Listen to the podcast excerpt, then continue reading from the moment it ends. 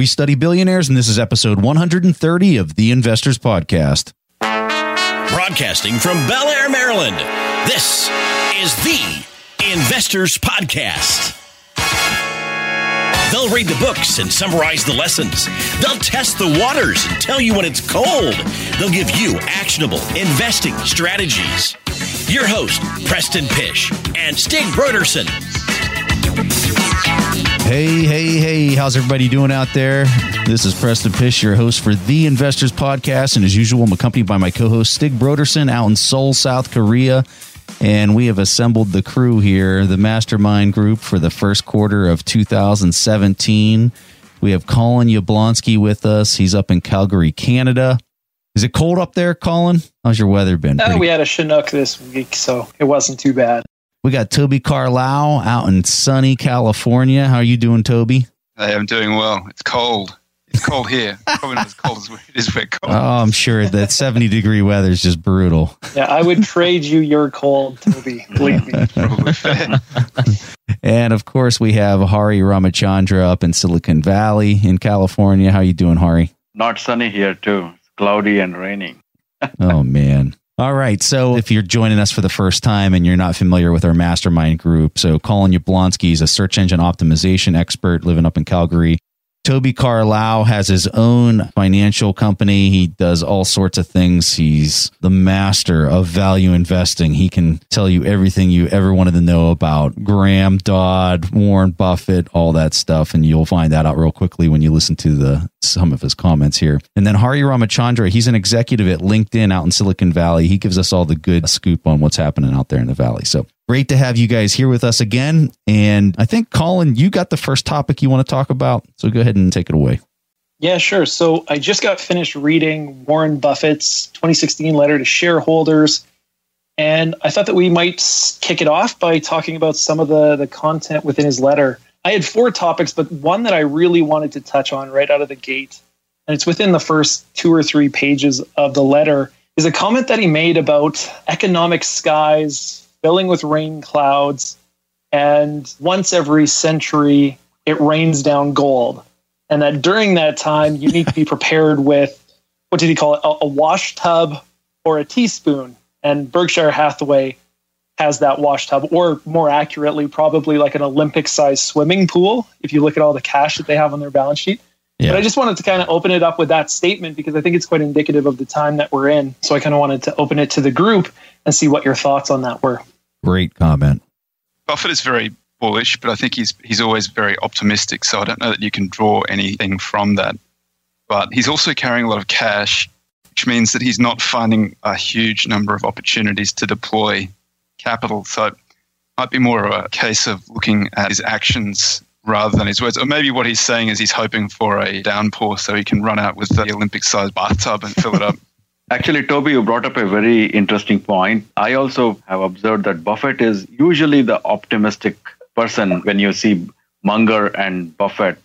Munger is more realistic. A couple of weeks back, I was at the DJCO annual meeting, and Munger was in his free flow in terms of expressing his ideas and thoughts. In fact, after the meeting, he stayed back a couple of hours just talking to folks. And it was a very interesting discussion. Somebody has recorded that on their smartphone and uploaded on YouTube. And I will share the link with Preston and Stig so that the listeners can also listen to some of the nuggets of wisdom shared by Mr. Munger. And what I gathered from that meeting is Munger is not as optimistic as Buffett overall about the markets and even the prospects of Berkshire earning returns going forward, with I guess Buffett is also pretty forthcoming about their disadvantage because of the size of funds they have. Yeah, I agree with you, Hari, in terms of looking at Buffett and Charlie Munger differently. I definitely think that Warren Buffett places a lot of emphasis on his legacy right now. And it's also like he's always starting out his letter by talking about the prosperity of the US. There's something in the institutions, something in the spirit of America that he's really bullish on, without being too concrete.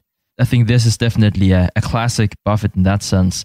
But I did read the letter exactly the same way as Calin, and it really made me think about Beatles. I know it sounds super weird when I'm saying, hmm, you know how Buffett's letter is sort of like Beatles? We're all looking for clues, right? Oh, this Beatles song, it probably means that the bills did X, Y, Z. Whereas it, it probably just meant, you know, it just rhymed or whatever. And I kind of feel the same way when, whenever I'm reading through Buffett's. I do read it exactly the same as Calin, and at the same time, I'm thinking like perhaps it's just a you know, coincidence that he actually put it like that.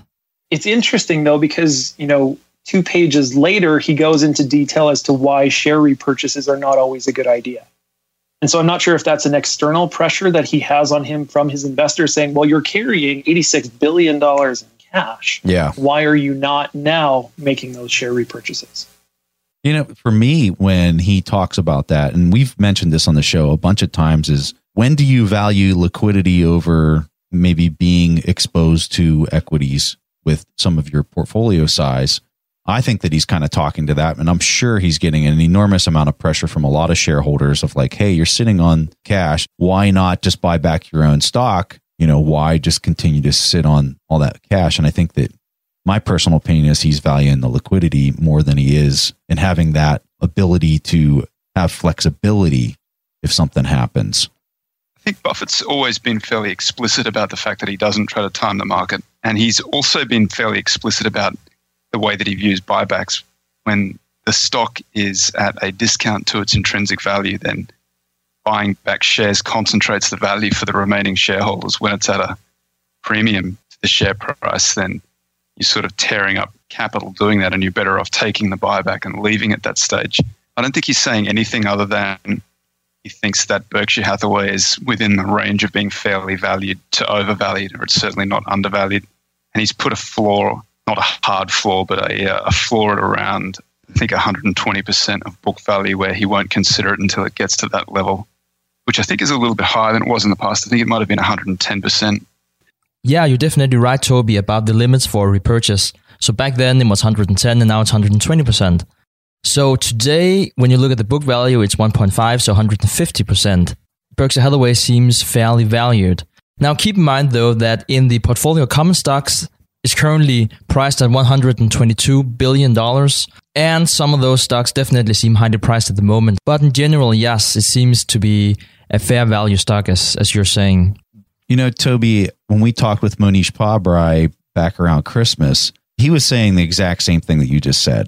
But, you know, the other side of me, so I, I agree with you. And I do believe Mohnish. I mean, he talks to Charlie Munger all the time. And I mean, he's an insider with these guys. So if he tells us that's what they really are thinking, I believe that. But at the same time, if you do a discount cash flow on Berkshire stock today and you look at the free cash flow of the business, what kind of yield do you come up with? Anyone in the call know what the yield is if you're looking at, I would guess it's around five or 7%, right, Stig? Yeah, it's close to 7%. Yeah. Yeah, 7%. So let's look at that 7% yield on Berkshire stock. He buys back his own shares, he puts them into the treasury, you know, on his balance sheet under the equity line, and he retires those shares. You know, he's locking in a 7% return. The market right now is priced at a Shiller PE of 30, which gives you a 3.3% returnish, somewhere around there, 3%. And I just want to add that's the same valuation that we had in the 1929 crash before the 1929 crash was a Shiller PE of 30. So I hear what you're saying. I hear what Mohnish Pabrai is saying. I and you hear everyone in the value investing community say that, but at the same time, he's acting differently. And for me, if your stock is priced at double, more than double what the rest of the S&P 500 is, well, why aren't you buying your own stock? Doesn't make any sense. And I guess what that does is that leads me back to Hari's original point. Can you give us a synopsis or a quick summary of what Charlie Munger was saying on this video that we are absolutely going to share in the show notes? What was he saying, Hari? Sure. So you know how the DJCO meetings go. It's basically folks there asking Munger questions and Munger sharing his wisdom along with his wit. He is much different than how he is at the Berkshire meeting, where he speaks much less. Here, he is the man of the show. So he's talking all the time. There were a couple of things that I observed in that meeting. He was talking a lot about his own mortality, and he was even talking about he wrapping up his life in a way. He also spoke about diversification versus concentration. He said his entire net worth is three stocks, but not really three actually. The one he said is Berkshire, obviously. The other one is Costco. And the third one is Li Lu, but Li Lu obviously runs a fund. He was very bullish about China. And in fact, somebody from China, somebody from a financial news agency in China was there. He asked a question saying, if I'm a millionaire in China and I want to diversify, how should I invest in the US? And Munger's answer was, if you're a millionaire in China, why would you even think about investing in US when your country is growing so well? So that's kind of like, you know, overview. I would say it was mixed. He was cautious. He was not pessimistic, but he was not optimistic as well. One final note he said is that investment management business today is really, really hard. And he said the kind of deals and the kind of opportunities that Munger and Buffett over the years when they were growing, they used to find are not available anymore. The information arbitrage uh, or the information edge you could get is really hard to get now. So he said it's a tough business, but at the same time, he said, hey, why should it be easy? So it was a fun conversation. I'll definitely share the link with you guys. That sounds awesome. All right. So, Calin, you said you had four main points. Did you want to hit any of the other ones? Well, one of the points was just that Warren Buffett, counter to Charlie, did paint a really optimistic picture of the United States. And I thought that that was really interesting because, again, he dedicated almost a full page in his letter to his shareholders going through how, you know, the United States, starting from a stationary position 240 years ago, has now grown to become one of the economic superpowers in the world.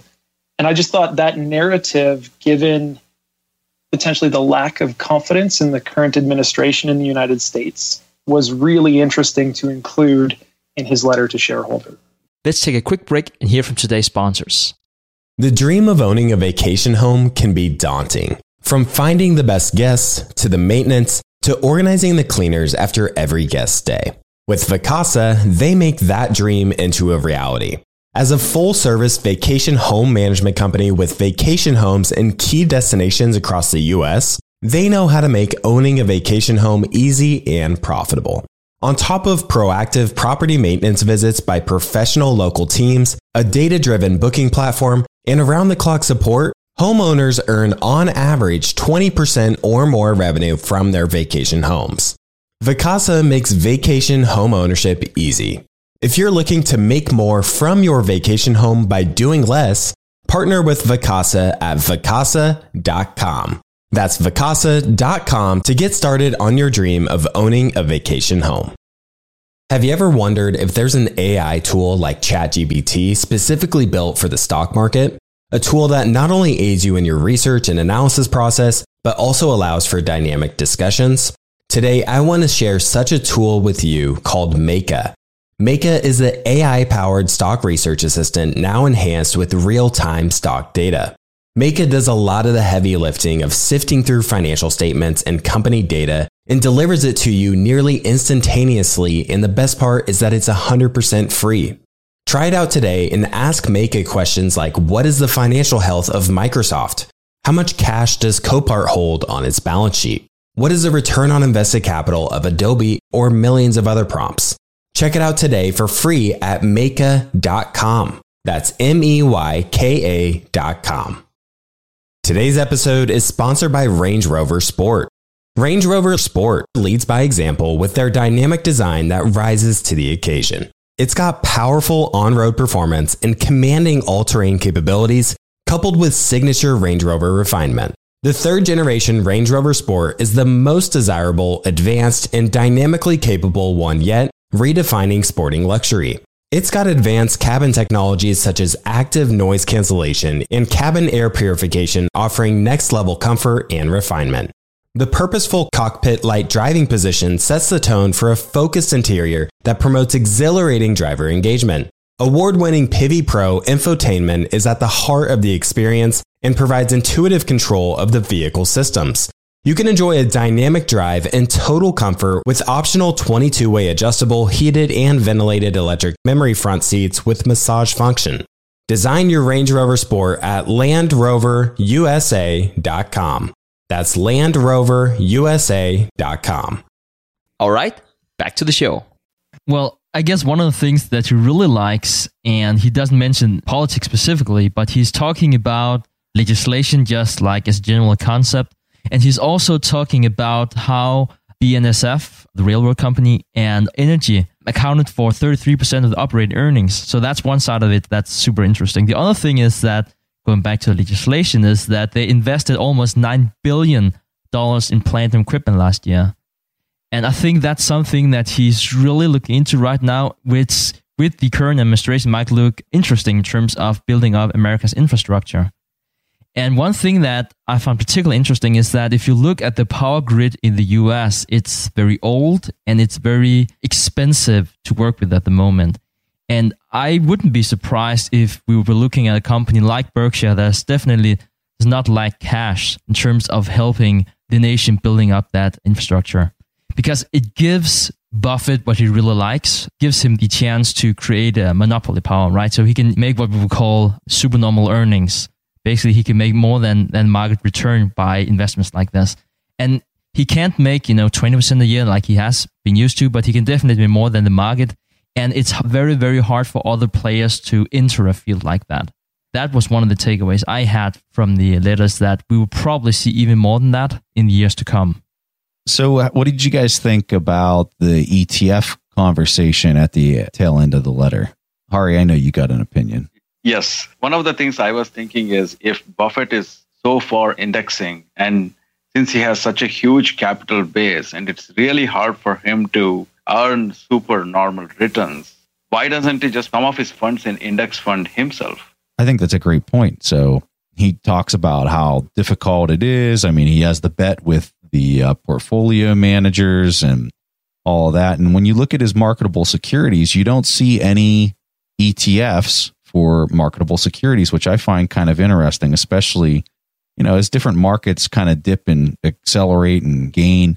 You'd think that maybe he would invest more of his marketable securities into some of those industries that are maybe struggling and just kind of take a basket approach using ETF vehicles. I mean, he had a huge, for anybody that's not read the shareholders letter, really big write up about ETFs and how Jack Bogle is probably one of the most important people that's contributed to providing the common person a vehicle to invest and have great returns at very little fees. And I would completely agree with that 100%. I think Jack Bogle is going to go down in the books as somebody who's really kind of changed the industry for the good in a major way. I mean, he already has. I also had a question to Toby about index funds. One of the ironies of index funds is that if everybody starts doing it, then it might lead to an inefficient market and we might end up making less returns. So I wanted to hear Toby's thought on index investing and how active fund managers take advantage. The reason I'm asking this is a couple of fund managers recently have commented about the perils of index investing, including Seth Klarman in his latest letter to his investors. I think it's a great thing if everybody starts becoming index investors. I think everybody should do it right now and stop trying to beat the market. Partially that's a selfish comment. Partially it's, I think that Buffett's got the best approach to it where he says if you're not prepared to spend some time studying the market, then the best place for your money is in the lowest cost index fund that you can find, which is probably an ETF because it has attractive tax implications an ETF is just a wrapper. It can be a mutual fund. It can be any other sort of wrapper as well. But the, the idea is that it tracks some broad market index like the S&P 500, which is not exactly, but it's close enough to just tracking the largest 500 companies with the with sort of an extensive float, which is stock that's not held by insiders. And it's sized by market capitalization. So the biggest of the companies gets the most amount of capital. And I think what your objective is, is to replicate the S&P 500 or the US stock markets, and that's a pretty good approach.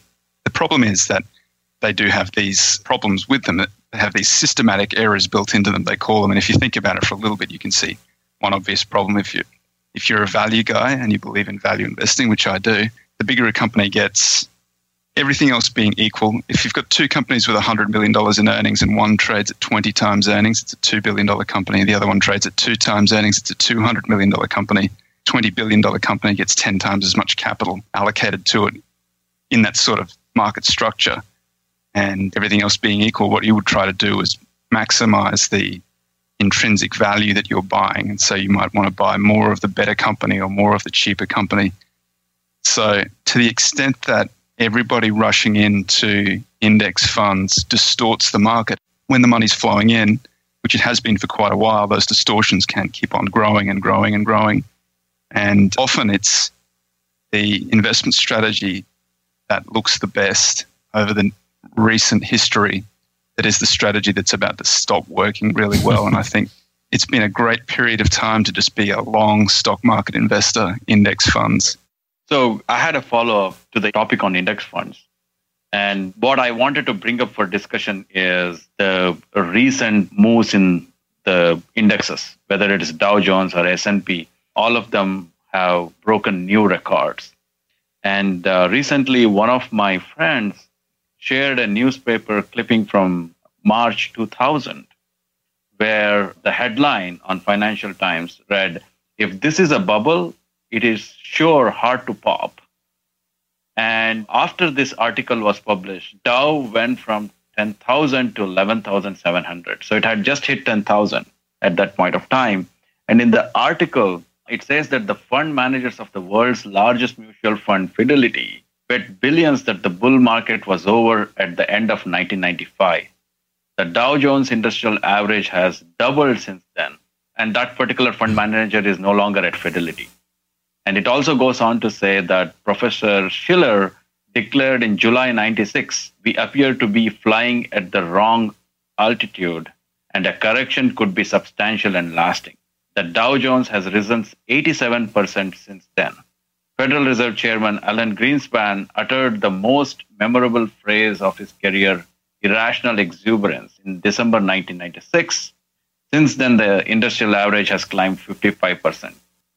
Perhaps those predictions were right, just very premature, or maybe we have entered a new era of prosperity and profits. That's how the article ends.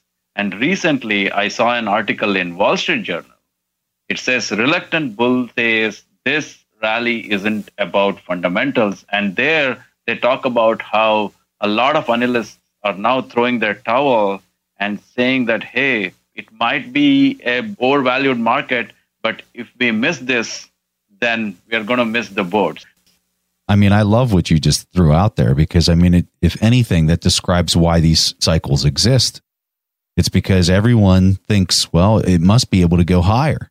And so then it just keeps going higher until everyone stops thinking that it can keep going higher. I mean, it's a psychological thing that you're really describing here. And I'm sure when people go back and listen to this recording three years from now, they're going to be like, how did these fools not see what happened or five years or whatever it might be? Who knows? Now, for me, whenever I think about what you're describing there, we had the pleasure of talking to Bill Miller back in December of 2016.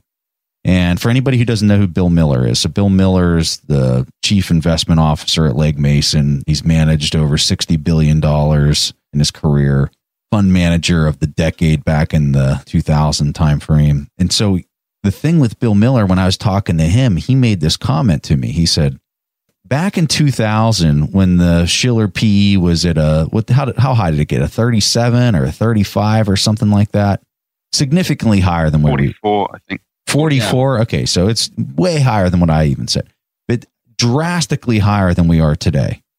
He said, We got there when interest rates were at like five or 6% or something like that. He said, So how in the world do you think we can't get there again when interest rates are at 2.4%? So for anybody who, who understands how you know assets are valued, it all comes down to interest rates. It all comes down to that risk free rate and you're using that number, the lower that the risk free rate goes, the higher the valuation on the asset or, or security, the premium that you'll pay will go. So what his point was was if we're using five or six percent, which is a much higher number than we are today, and we were getting prices that were sky high at, at the multiple that Toby said, which was 44, you know, what makes you think we can't do it now? And that's a great point. And and for me, when he said that to me, I was like, well, I don't even know what to say to something like mm-hmm. that. like, how do you even argue with that? And that's because of his experience. He's seen these things. I mean, it was such a profound moment for me to hear him say that. And I'm not saying that that's what's going to happen here. And to be quite honest with you, I think that this thing is just are we at the longest credit cycle we've seen ever at this point? Are we at that point? I think we are. We're getting pretty close to it. It might be number two by, you know, a little bit, but we're getting to the point where this is the longest credit cycle in the history of the market. And the prices are high but that doesn't mean that they can't get higher. And just one more comment. I know I'm going on a little long here, but we were just talking to Ed Thorp last week. The guy's net worth is $800 million, personal net worth, $800 million. And I'm talking to him about credit cycles. And he's just like, well, it's not like you can predict when these things are going to change.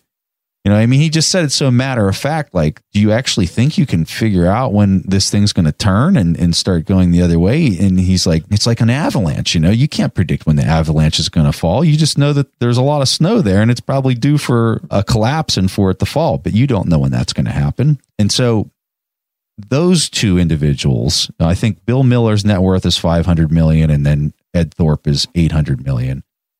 When those two guys say things like that, it really makes you think like, wow, you can see why they've gotten to where they got because they understand these things. I don't know what that means for the way that you should approach this moving forward, but I can say this you, you got to be on your toes because this thing could turn very quickly. The whole Trump rally and everything, I mean, this could turn really quickly in the opposite direction.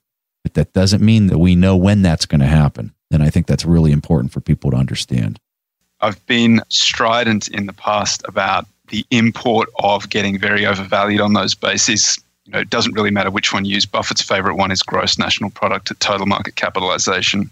And then there's a Tobin's Q or equity Q, which are essentially the same thing. They look at the replacement value of assets versus the market price of those assets. And there should be a relationship between those two over the long run. When they get very far out of whack, then basically what that means is that you're incentivized to go and start businesses and sell equity. For a long time, they've been soaring above their very long run averages. And, and you can calculate these averages back to 1850. I think I've got data. You can pull the data off the internet. You can do it yourself. I've put it up on my website, Greenbackd, in the past. One thing that I have noticed, I have run Shiller P forward starting in sort of 1850 and then using it at each stage as if you only had the information that you had up to that point. So I built these little models that how would you invest based on the CAPE if all you had was the data that you had to that point? So what do you find? Basically, the market from about 1850 to 1930, the market got consistently more and more expensive. So for that entire period, you were almost always in uncharted territory. You're almost always sort of getting to points where you'd never seen this sort of valuation before. And then from 1930 through to the 1950s, it was sort of undervalued for that entire period.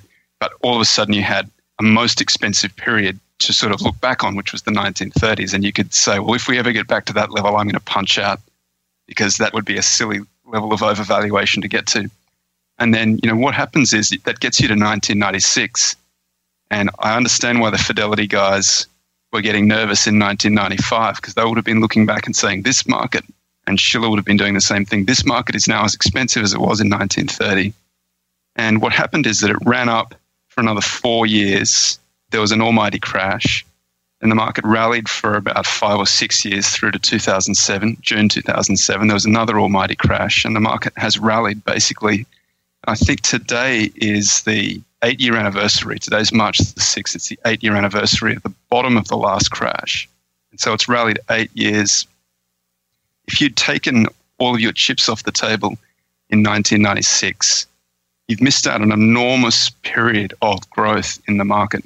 And I've thought about that a lot. And I think you've got two options. You either have to embrace the fact that you are going to have these almighty crashes every now and again. And we're probably closer to an almighty crash now than we have been in a long period of time. But I would have said the same thing in 2012, 2013, and I'd have been wrong. You just have to sort of accept that it's going to happen. And I think Buffett and Munger also say don't put any money into the market that you're afraid to see torn in half because that's sort of that's a regular occurrence in the market. Let's take a quick break and hear from today's sponsors. Support for this podcast and the following message comes from Corient. Corient provides wealth management services centered around you. They focus on exceeding your expectations and simplifying your life.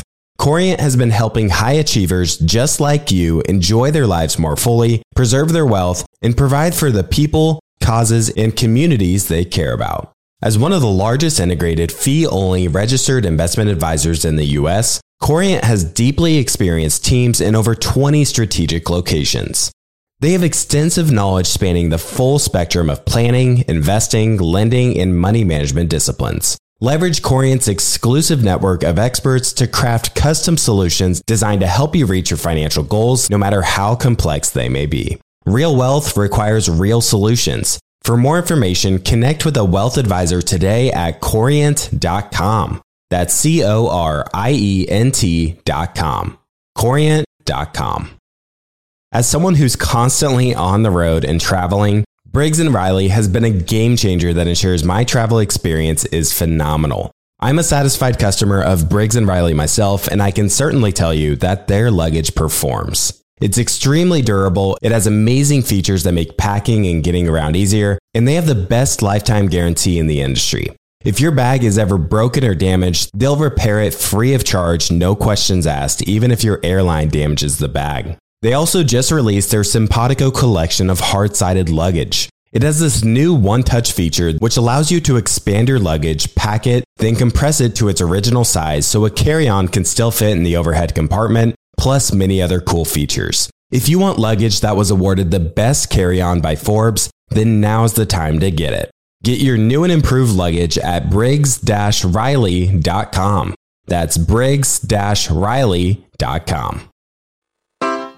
Take your business further with the smart and flexible American Express Business Gold Card. You can earn four times points on your top two eligible spending categories every month, like transit, U.S. restaurants, and gas stations. That's the powerful backing of American Express. Four times points on up to $150,000 in purchases per year. Terms apply. Learn more at americanexpress.com slash business gold card. All right, back to the show. Yeah, when we were talking to Ed Thorp last week, he said, just sell down to the sleeping point. Put on as much of a position that if you do see a 50% meltdown in the market, you're still okay with that. You can still stomach it. So for the people that are trying to enter the stock market today, let's say you came across, you know, a couple thousand bucks and you want to put it in the market and you want to get your feet wet.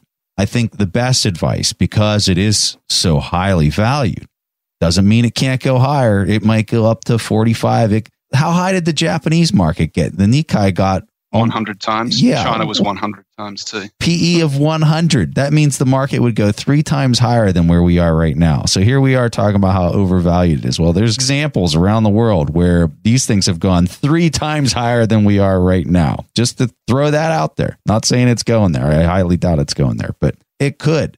So that's something that people need to be aware of. So if you are worried about that, get into the market to a point that you know you'd be comfortable with and then slowly, gradually build yourself into it more and more as you go along. I think it's a really interesting discussion we have about comparing different decades in terms of stock returns. It's very important not to be blind at all about looking at the down numbers because it comes down to fundamentals. So, also to refer back to what Hari was talking about before, not in the short run, but in the long run, fundamentals are the most important thing.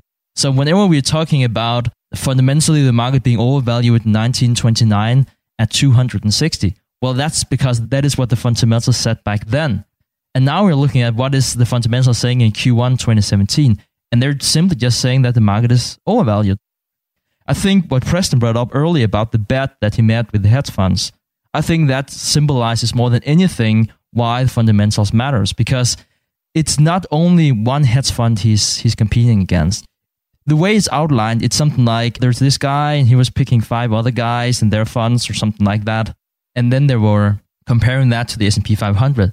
Well, that's not the full story because it was actually fund of funds. So these guys were picking more hedge funds. We are talking about 100 funds here. Basically, they're saying we have 100 people and they can beat the market, which kind of doesn't make any sense if you have 100 people because more or less you have someone like the market. And some of these guys even invest in asset classes that typically doesn't perform as good as stocks. And still you think you can beat the market. that really shows you the strength or the weakness, if you will, of the large numbers. So how can you have a market?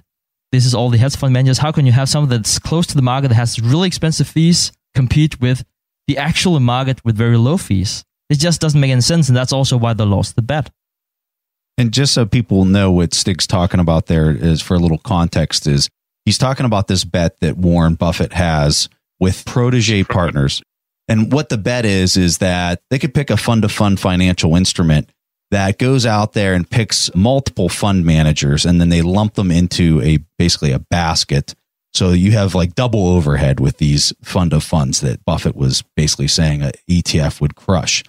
So he had a bet. It was a 10 year bet, right? The performance over a 10 year period of time. I think we're in the ninth year of it at this point, And he talks about this in the shareholder letters. And I think the closest performance of five different fund of funds was like what 30 or 40% off of what the index has performed, somewhere around those numbers.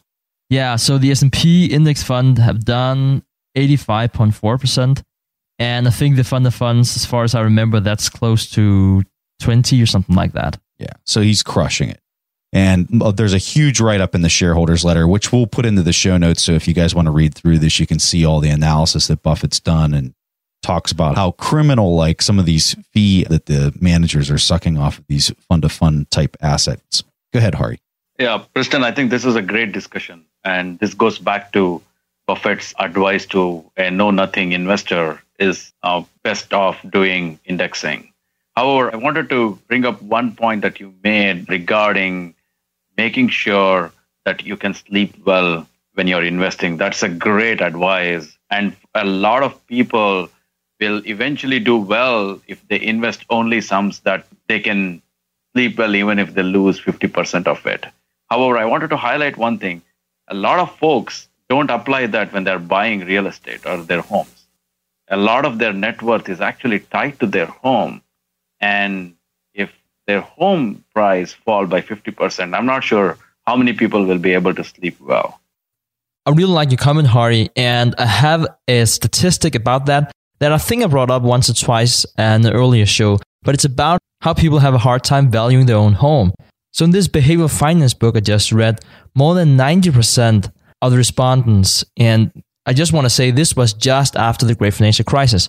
So after that, more than 90% have seen that there have been a lot of foreclosures in their neighborhood. And more than 80% were sure that because of the financial crisis, the general valuation of the homes in the neighborhood would be lower.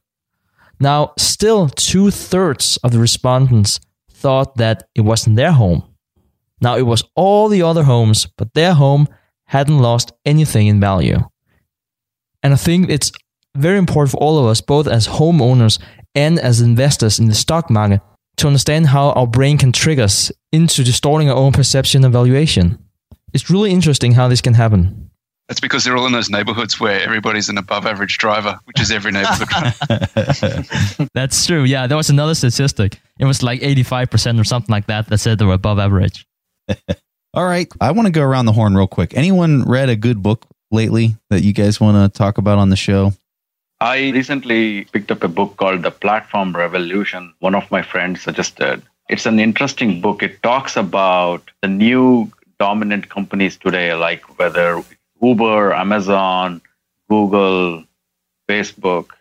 And he tries to distinguish between the supply side companies like the Marriott or the old economy companies, where they had to invest a lot of their time, energy, and capital in order to build up the supply so that the demand will come versus the new platform companies where they don't have to invest in any fixed capital. Like airbnb not having any rooms is now valued almost as much as marriott because they work on the demand side of the economy.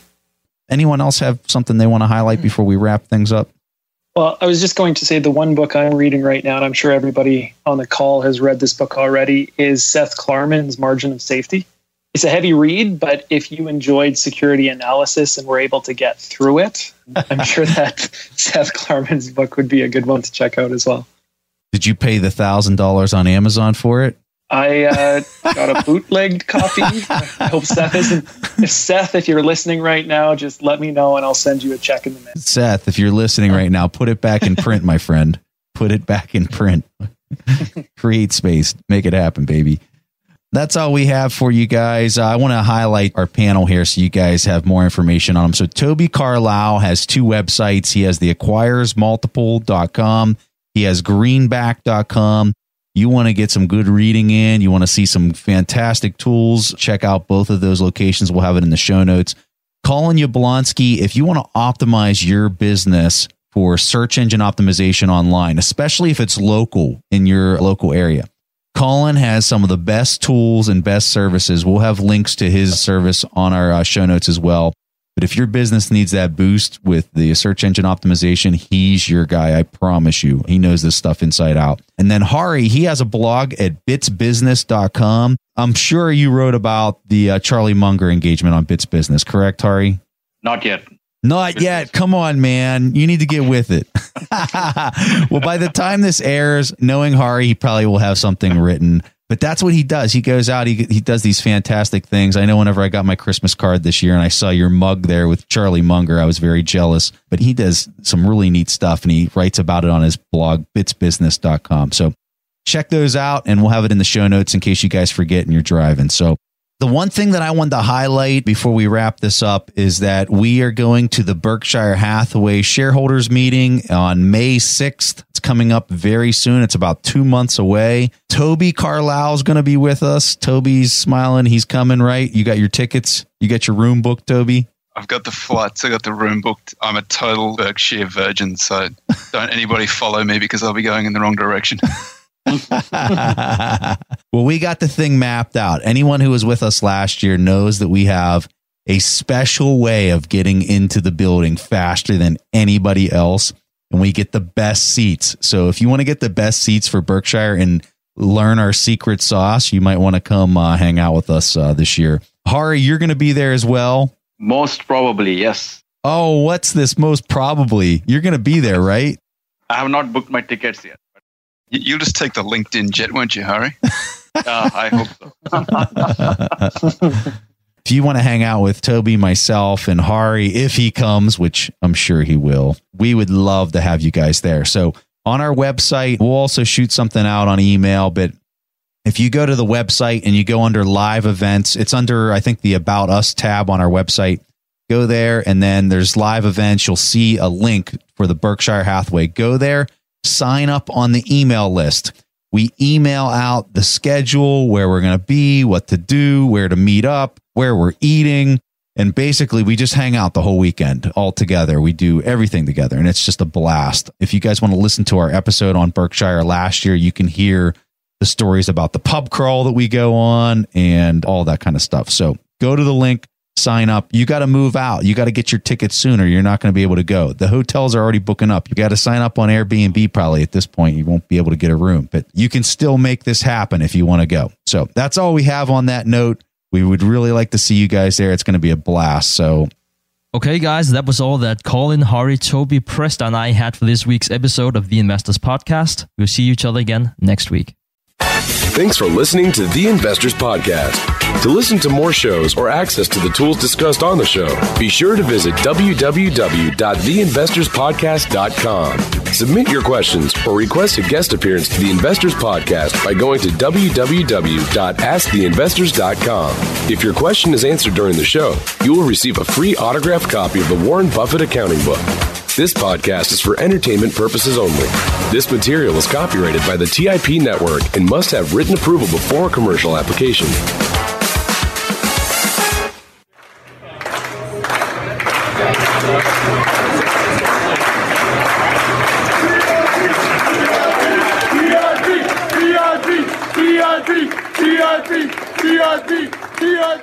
TIP.